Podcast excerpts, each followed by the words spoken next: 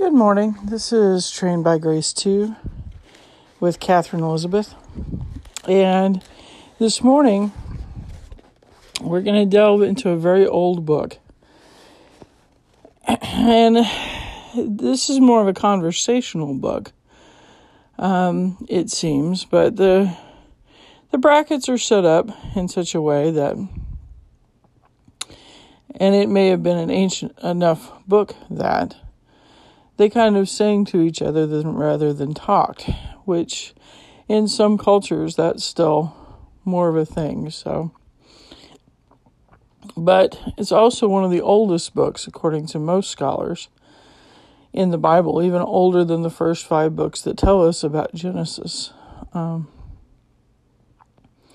through through uh, Deuteronomy, and so to skip this book or even to wait much longer before we get into the history of Israel is a little bit of a mistiming. So, anyway, Job is a man that we're not sure exactly when he was alive. We know from the cultures that are mentioned, they're very old. We know from the description that he lived in a land that at the time of the writing was called Uz. We know from the writing that uh, Job feared God and turned away from evil, and he was a pretty profitable dude for the time. There were he had several possessions, he had sons and daughters, he had he had it all. he had it all. And we see kind of this mysterious um, decision made in heaven that the accuser or the figure in the Bible that we we see as the Satan or the devil says, Of course, Job worships you, essentially. Of course, Job worships you. You've protected him. He's, and if he has things happen to all of his stuff, he's going to curse you. And for reasons beyond our understanding, God takes him up on that bet and he allows the enemy to strike Job's possessions, including his children. And then Job states, you know, the Lord gives and the Lord takes away. Blessed be the name of the Lord. And and the enemy, of course, is not happy with that answer. So he says, but if he's stricken, and God says you can do anything but kill him. Again, very strange conversation. Um, and the devil goes back and puts sores on him that are apparently just really difficult to deal with. And then we kind of break into poem or song. And the first song here is a lament about the day that Job was born, which is interesting because we do have a day that is a dark day. I think God answers this lament of Job's. Um, in chapter 3, it says, After this, Job opened his mouth and cursed the day of his birth and Job said, Let the day perish on which I was born, and the night that said a man is conceived. Let that day be darkness. May God above not seek it, nor light shine upon it. Let gloom and deep darkness claim it. Let clouds dwell upon it. Let the blackness of the day terrify it.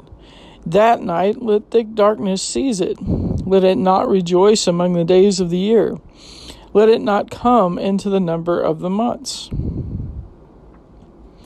Behold, let that night be barren, let no joyful cry enter it. Let those curse it who curse the day, who are ready to rouse up Leviathan.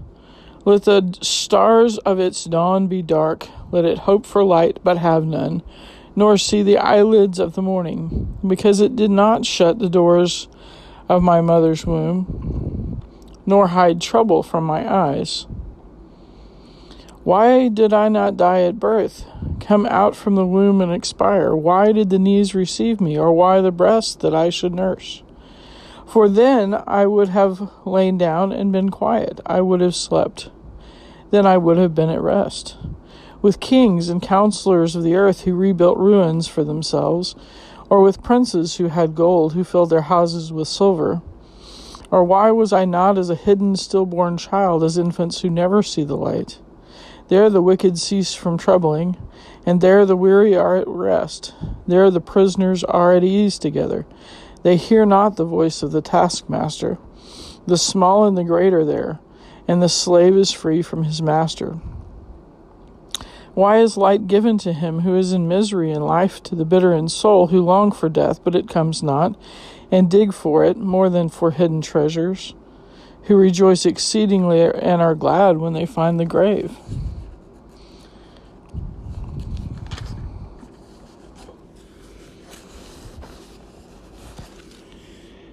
Why is light given to a man whose way is hidden, whom God has hedged in? For my sighing comes instead of my bread, and my groanings are poured out like water. For the thing that I fear comes upon me, and what I dread befalls me. I am not at ease, nor am I quiet. I have no rest, but trouble comes. I think any human being who's lived for very long has times that are trying and trying and trying and one thing upon another and you just kind of go I I can't find peace. I can't find rest. And Job hits that time here. And I think God honors him. There's there's we have a leap year that has a this goofy little part of a day that doesn't fit into any year. That about every 4 years is almost enough of a day that we throw it into the year. I think God answers Job's lament here. And Job goes over some of the things that we think about um, in death. We think about death as rest. And I think of all the things about the book of Job, it tries all of our theories and thoughts about death and dying and God and God's decision making. Um, it tries those. And Job does not curse the day, he does not curse God here. He curses the day he was born. He's like, why was I why was I brought forth to have all of this trouble? What's what's the point of this? Everything I've gained, I've lost. I have no peace. What is the point of this? There was no point in me being born. And yet, we have this profound little book that says, even on days like this, God hears us. I think the most interesting verse here is why is light given to a man whose way is hidden, whom God has hedged in? This is the first um, mention of God in this in this song, and I think we have the same problem Job did and that is that we like the times when we see where everything's going and everything looks like it's going good and and and we understand where things are going and why they're going that way. And Job had lived his life most of his life that way and here he's he's very uncertain about the future. Everything that he thought was going to happen didn't. And so here this verse is saying, His way is hidden, whom God has hedged in. The accuser accused God of hedging Job in. Job accuses God of hedging him in in a different way. The accuser thought of God's hedge as a hedge of protection. Job thinks of God's hedge as a hedge of not knowing the next step, of not seeing what is going to happen next, not knowing when that next shoe is going to fall. That's interesting, all in itself, those two perspectives. Because later in Scripture, it does mention that God makes a way where there is no way. Normally, there's a path that we can see that is like, okay, God's God's got us headed in a direction. We see that. Um, and Job doesn't see the direction here. And his observation about death is that it's the great equalizer which has been mentioned several times in our, culture recently. It's like, okay, it doesn't matter whether you're rich, poor, it doesn't matter. So many things about life don't, don't matter when it comes to the moment of death. It, shit doesn't matter.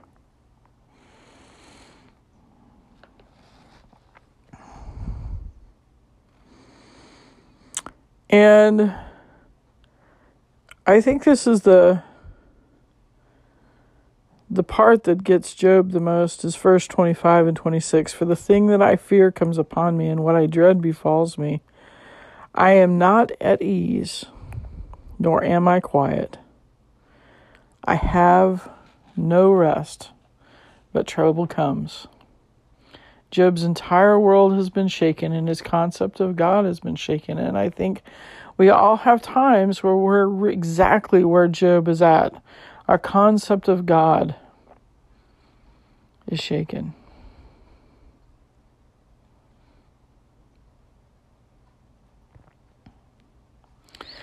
This happens again in the Psalms, in several Psalms. Some shade of this is mentioned. God, I don't see what you're doing. Even even the psalm that Jesus quotes from the cross, My God, my God, why have you forsaken me? This is kind of that same lament here in here in Job. I have no peace, I have no rest. I don't I I don't understand. Everything in my world is shaken.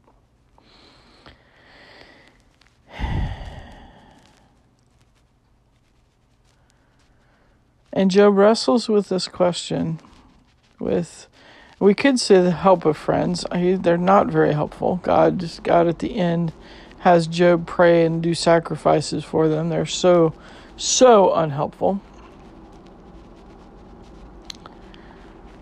And we need to understand that if everything in this world can be shaken, including us, everything can be shaken, including us and we may not see or feel God's hand in it. But we know this God is still there. Job knew that. He didn't understand what to do with it. He thought God had hedged him in in some not pleasant ways. But he he uh,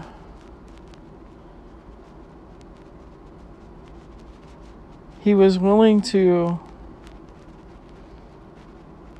to voice that to God.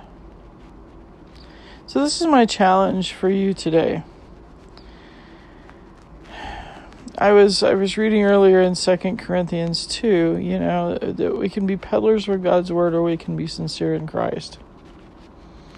And I want to be sincere in Christ in everything and there thank God Jesus came to this earth and he understands. He understands what it's like to be human. He understands what it's like to have that moment where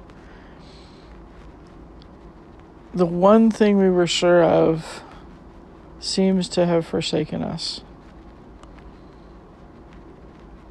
and our faith is is so small.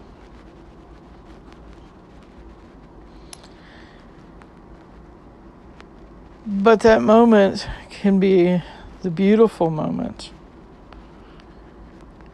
where God, where instead of us reaching to God and instead of us doing all the things and instead of us being in charge of the relationship, God becomes in charge of the relationship because we don't have the strength to hold on anymore. Job's at that moment. We get to that moment. We don't have the strength to hold on anymore.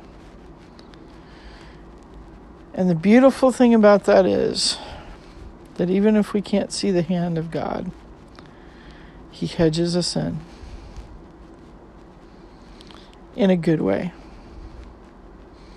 Everything material may be shaken, but eternally nothing has changed because God's purpose is true and sure throughout the ages. And he holds Job here. And he hold he Job is the first to see the glimpse into eternity. We'll see that later in this book. At the beginning, he starts with this idea, like so many others do, that death is rest. And by the end, he realizes there's more. There's more to life than what we can see. And it's in those moments that we find out there's more. There's more. And that Christ really is a resurrected Lord. And that God really does have the power to hold us when we don't have the power to hold on, when religion doesn't get it, when the faith that we had before God holds us is shattered when we can't hold on anymore, God can hold us. Thank you, God, for being the God who holds us when we cannot see your hand, when we do not understand what's going on. Forgive us when we fail you. Forgive us when we don't understand. Um, Help us to understand that everything on this earth can be shaken, everything on this earth is temporary. And that you are the God of good, and that we do have an enemy who is who is very, very real. Lord, thank you for being strong enough to hold us when the enemy attacks. When we can't hold on any longer, you're strong enough to hold us anyway. Thank you for holding us anyway. Thank you for answering Job's prayer in the middle of this lament. Thank you for giving us that odd little day that we wonder why it's there, that it becomes so clear that it's that it's your answer to Job. Thank you that you hear us when we can't hold on anymore. Thank you for loving us beyond the depth of our soul to the depth of your love. In Jesus' precious and holy name, to you be the glory and honor and power and kingdom forever. Amen and amen. Hey, there's an ability at the end of this podcast to add a question or um, pin something about this podcast that you would like for me to read and, and or prayer and I want to give you that opportunity. So, God bless you today, and know that you are one of God's excellencies. Even if your world is shaken today, give me give me a response, or you can send it to trainedbygrace2 at gmail.com, and I will pray with you and for you today. God bless you.